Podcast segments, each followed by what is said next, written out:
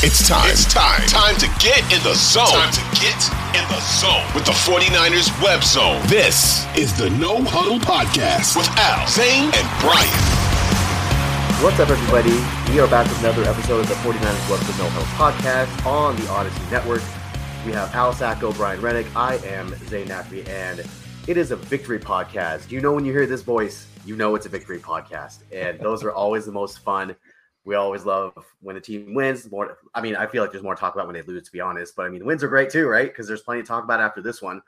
A sloppy, in some ways, ugly, not picture perfect win from the 49ers against the Chargers. And there's there's kind of a lot to unpack here because it was the first game after the bye week, as we know, and it's basically now it's a sprint till the end of the season. They were they were 500, so basically now it's a, it's a completely new season. They got they needed this one with Seattle losing earlier in the day, and they got it. So, guys, let's open it up. What do you think? I mean, I, think that the, the Niners are going to be able to ride this style of play for the rest of the season. I think they're going to get 10, 11 wins out of this kind of style of play. Do I think they're going to win a championship with this kind of style of play? Absolutely not. So, and this game kind of started out differently than I thought it would because the Chargers had not been playing well on offense. And we talked about it mm-hmm. last show with Justin Herbert how it's not his fault. Again, he's he he was injured and he looked healthier to me this game. He doesn't have his two starting tackles. He's down to like his fifth string receiver or whatever it is. He doesn't have anything around him. But his yards per attempt coming into this game in the last few were 418, 575, 57.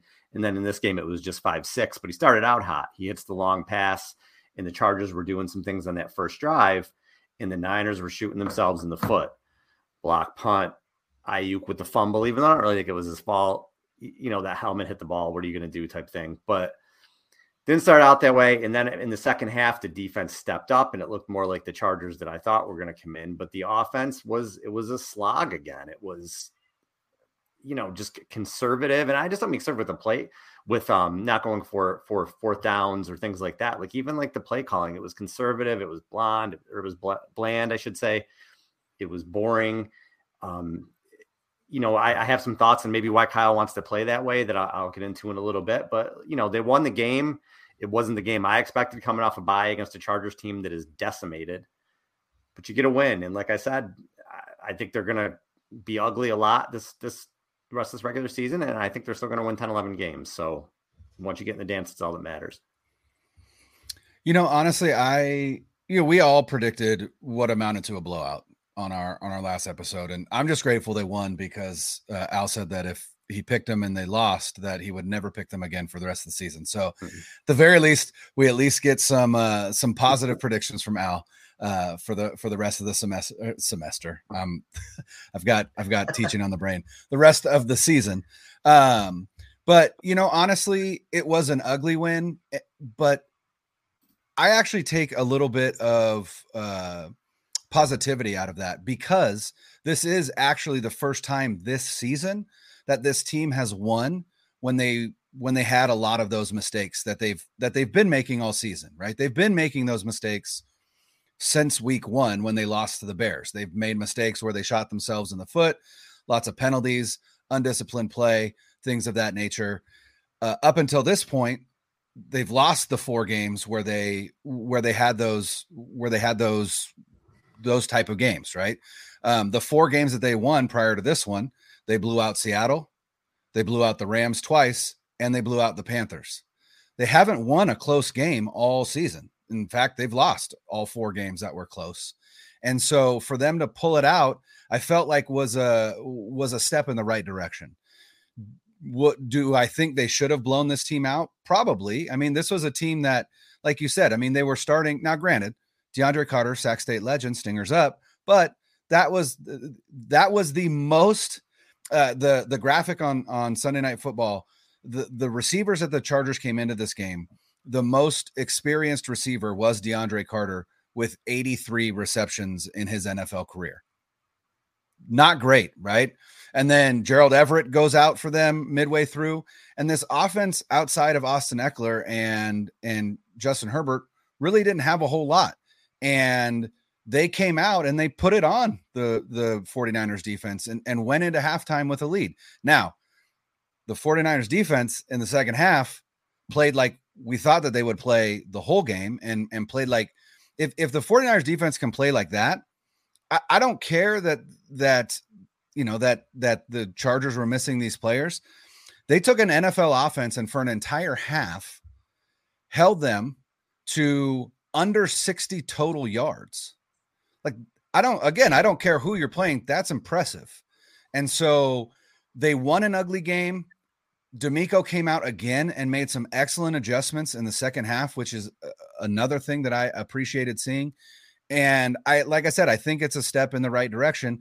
And now it's on to a game against the Cardinals in Mexico City. They're going to go practice in in Denver this week because it'll help them get used to the to the uh, elevation. But a game I thought that, that they should win in a blowout, they still won and and pulled it out even though it was ugly. And I think that is that is that is a win in and of itself.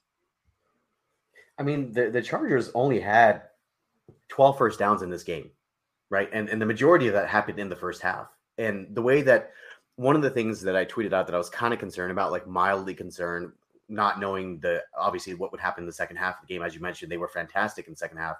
But one of the things I, t- I tweeted out about the defense and being concerned about them was that they've started slowly the last several games, and this game was not it was not an exception either. They gave up the easy third down catch to Ekeler where nobody covered him. They gave up so they had two third downs on the first drive, and both of those nobody was covering the receiver. They were both open. They were late to rotate, and it was just a really silly touchdown that they gave up that was just way too easy. So I think that you know this is one of those things that can bite them against a against a team at full strength, or as you guys are saying, like in the playoffs if they make it that far, which I think they will. But really uh, the adjustments that they made in the second half, that is what a contending team does. And that was to me the most impressive thing that on both sides of the ball as well. Like it seemed like the offense got going a little bit more in the second half and they were able to to kind of put this thing away. But the other thing that kind of concerned me was the fact that Christian McCaffrey, you know, he had, he had a pretty decent game. He had four catches. He had, he, I mean, he had under 40 yards rushing. He had the touchdown, but it seemed like they were a little bit disjointed when he was in. Elijah Mitchell was fantastic, by the way, in his first game back, almost 100 yards rushing. He was he was kind of the the bell cow, and he was able to kind of break off those chunk runs that we've been able to see before he got hurt. But all in all, like they both got 20 touches, right? They split the touches, but it was interesting to me to see Elijah Mitchell as the red zone back at the beginning of the game to start off, and then having Christian McCaffrey on the sideline. So Brian, you kind of talked about this to, earlier today, and we said we talked about on the show, and I kind of want to start there that this offense, for all of the playmakers that it has, for all of the stars and superstars that it has, they were stuck in neutral for a good portion of this game to start the game. They were sitting on three points until about, you know, two minutes left in the first half. And and to me, you have way too much talent on this offense to be scoring three points and a half against a defense as banged up as the Chargers was. Yeah. Go yeah, ahead. late in the third quarter, it was uh, maybe a few minutes left in the third quarter, and the offense was still hadn't really gotten there yet. And Deebo had three touches, and Kittle had one, and, and it was just like it, it. It shouldn't be this complicated. It, it just really shouldn't. And I'm not sure what the thought process is. I'm not sure why they're not spreading the ball around. Maybe he did get a little McCaffrey happy for a while in that first half. You know, it's kind of a new toy type thing for Kyle in between the 20s anyway, or whatever. But you know, I, I I don't know. Um, it's frustrating because there is so much talent on on this. And Eric Davis, former 49er, even tweeted like it shouldn't be this hard. I saw that going through the couple times I was kind of scrolling through stuff during the game. It's it, it is frustrating in that sense. And I want to get like I said, I'll mention stuff about Kyle. We'll go with, with this running back thing. But I thought that Mitchell looked phenomenal. I thought he ran hard. I thought he ran fast. I thought he looked a hell of a lot better than McCaffrey running the ball, to be honest with you. And I was glad that they kind of went to him in, in the second half there and really wrote me. And 18 carries for 89 yards coming off. And we know if Eli Mitchell is healthy, he's a hell of a running back. And it didn't seem like the Chargers really had many answers for him when, when he was in there. But yeah, to me, it seemed like Kyle sort of wanted to win this game 20, 22 to 16 or 19 to 16 or 13 10 or whatever, whatever it was, sort of the way he he played. And I think it was because of the quarterback in this game. I thought Jimmy made a couple really good throws. I thought he made some clutch throws on third down, and the throw to Ray Ray McCloud was phenomenal. Oh, How many times do you see the pocket break down and Jimmy kind of roll like that and chuck it down the side? You never see that. It's phenomenal. Um, and that was the eighth player in nine games with a 30 plus yard reception for the Niners. So that's that's a cool stat. But I just think you got your play. Look, other teams get their how many catches did Justin Jefferson have this week? How many catches does Stefon Diggs have this week? Does Davante Adams catch? You know, I don't want to hear like, well, they're covered. Like uh, other great players get the ball. So you have Kittle. Maybe Kittle is on the back end of his career. I don't know. But you have Deebo. you have Aiyuk, who's a rising star. You have McCaffrey, you have Mitchell. It should not be this difficult. Yeah, it's you know it's it's interesting, and and we've we've kind of tried to surmise, you know, some of some of why it has been difficult this season, and and um, it sounds like Al, you have some ideas. I uh, for a long time I thought I, th- I thought it was Jimmy Garoppolo related. You know, I, I really genuinely feel like Kyle Shanahan doesn't trust Jimmy Garoppolo, which uh, is fair to say simply because he's already tried to move off him, right? We mm-hmm. know that Jimmy Garoppolo is not the quarterback that Kyle Shanahan wants moving forward. And you know, I, I people people keep talking about Jimmy Garoppolo like he's QB1 and like he's the future of this franchise. And then and then that conversation is all about like plays that's left, plays that are left on the field, all of this. I understand that. We've got to we've got to stop framing the narrative like Jimmy Garoppolo is the quarterback of the future for this team. He's not. So but he's the quarterback of an all-in team that has a chance to win the Super Bowl this year. But only because of right, and only because of injury. So the the the narrative about like God, Jimmy keeps leaving things on. It's like we know this is who he is. Like mm-hmm. this is mm-hmm. who he is. Stop yeah. expecting something different. That's on you if you're expecting something different. What I notice is that Jimmy Garoppolo is playing some of the best football that he's played as a 49er. Let's let's let's be honest here, right? Another he had another game where he did not throw an interception or have a turnover. Yeah, or a turnover where awesome. play. Was there a or turnover a turn- play? Exactly. He even threw no, he, he even threw a pass out of the back of the end zone. He threw he threw the ball away, which he never does. Yeah. Like yeah. which is growth, right? Hey, yeah. you've got some growth. And you're and nine. So, Woo! Right. And it's like, you know, he threw for almost 250 yards, no touchdowns, but no interceptions, had that quarterback sneak for a touchdown. Clutch on third down. He was 8 of 10 on third down. One of those was a drop. So in reality, he was on target and and and uh, nine of ten throws on third down. Uh Jauan Jennings, a first down machine, right? Caught everything that came to him, which is a, a, again growth on his part. But it, it, like you said, it's like he wanted to win this game this way, and and and I think I, I, I genuinely believe that Kyle Shanahan, in his mind, he says if Jimmy Garoppolo is my quarterback, the only way that we are going to beat teams with a better quarterback than us, with Justin Herbert is a better quarterback than Jimmy Garoppolo, is to slog it out. Just slog it out. Try and keep them off the field for as long as possible. Run it as many times as we can and and keep the ball out of their hands. That's our only that's our only choice. That's our only option because I don't believe that he thinks that he can win a shootout, which Maybe he can't. Maybe maybe that is too much on on Garoppolo's shoulders. But like, how many times have we got to the point where it it needs to be on Jimmy Garoppolo's shoulder and he's not ready to be there and they lose the game? Like, let's open it up, man. Let's.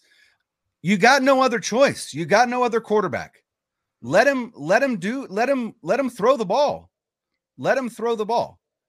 And and I think part of the problem last night was that the Chargers came in and they said, "Look, you're not going to run outside zone on us." You know, yeah. they had bear fronts. Mm-hmm. They had there were times where they had seven guys on the line. Now, granted, more often than not, they snap the ball and then boom, those some of those guys drop back in in coverage. So it was more of a a, a disguised look.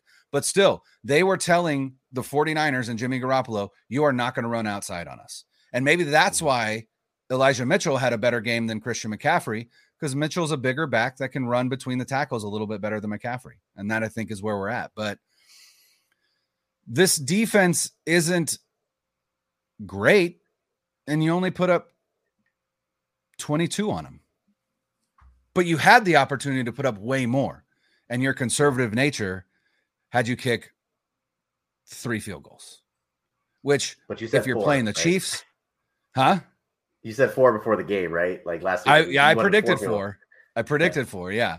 But that's not gonna that's not gonna cut it against a Chiefs, against the Bills, against the Dolphins who come in Mhm. uh December 4th, right? You you gotta you gotta figure it out. You gotta do something different because you're gonna get run out of your building on on December 4th when your protege comes in and just lights up the scoreboard.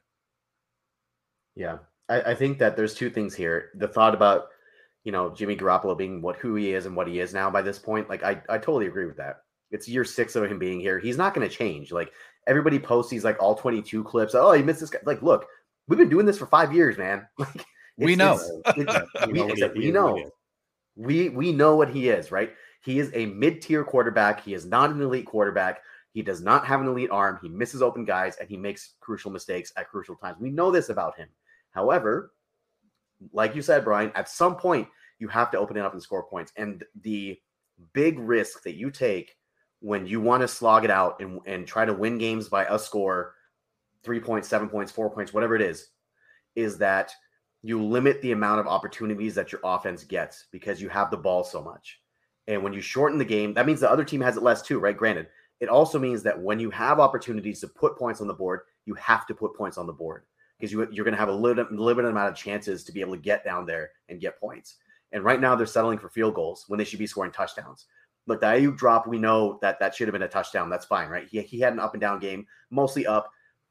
He, he's he's coming around, right? Like these things can be these are correctable things, but the play calling near the goal line, basically running it up the gut with Christian McCaffrey or having him off the field completely as to not even draw any attention. Like Brian Baldinger had a, had a couple of great videos they put out on Twitter in terms of what Christian McCaffrey's been doing without the ball, and he laid out everything from Christian McCaffrey being a decoy in the backfield to Christian McCaffrey lead blocking to him going out for swing passes and drawing two defenders. Like that is something that you should have on the field. And the question is, Brian, so I think somebody uh, responded to me and you today when we had that talk about like, you know, Mhm. Who they should take off the field.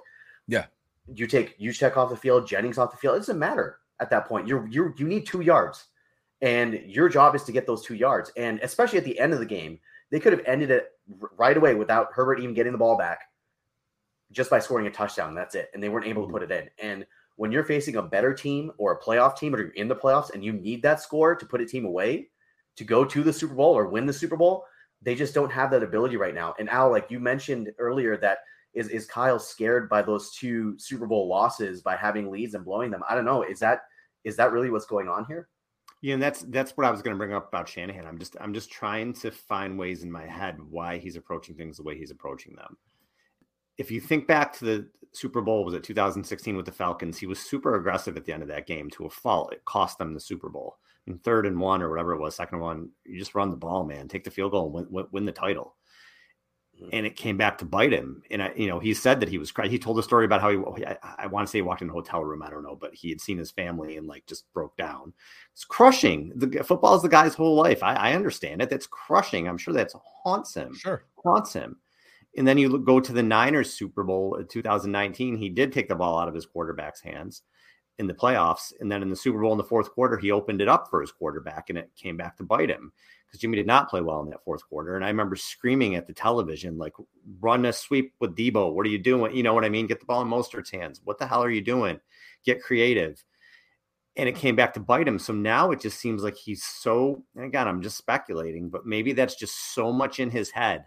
And he's seen so many things go wrong in, in the last seven years or so. Not only, you know, how many years have been done because of injuries and, and I just brought up the two Super Bowl things, and maybe he just doesn't want to go through it again. And he just figures I have this terrific defense. I have enough. I can do enough offensively being super conservative. I can get to 20 points. And my defense is probably going to hold the other team to below 20. And we've seen them do that in the playoffs. But again, when you get against some of these real big teams, it's not going to work. So at some point, you got to take the training wheels off. You have to. If you want to, there's too many, there's too little margin for error when you're playing that way. So we saw it in the playoffs last year. They and even in the Super Bowl, they couldn't break 20 points in the Super Bowl. They couldn't break 17 in the NFC Championship game last year.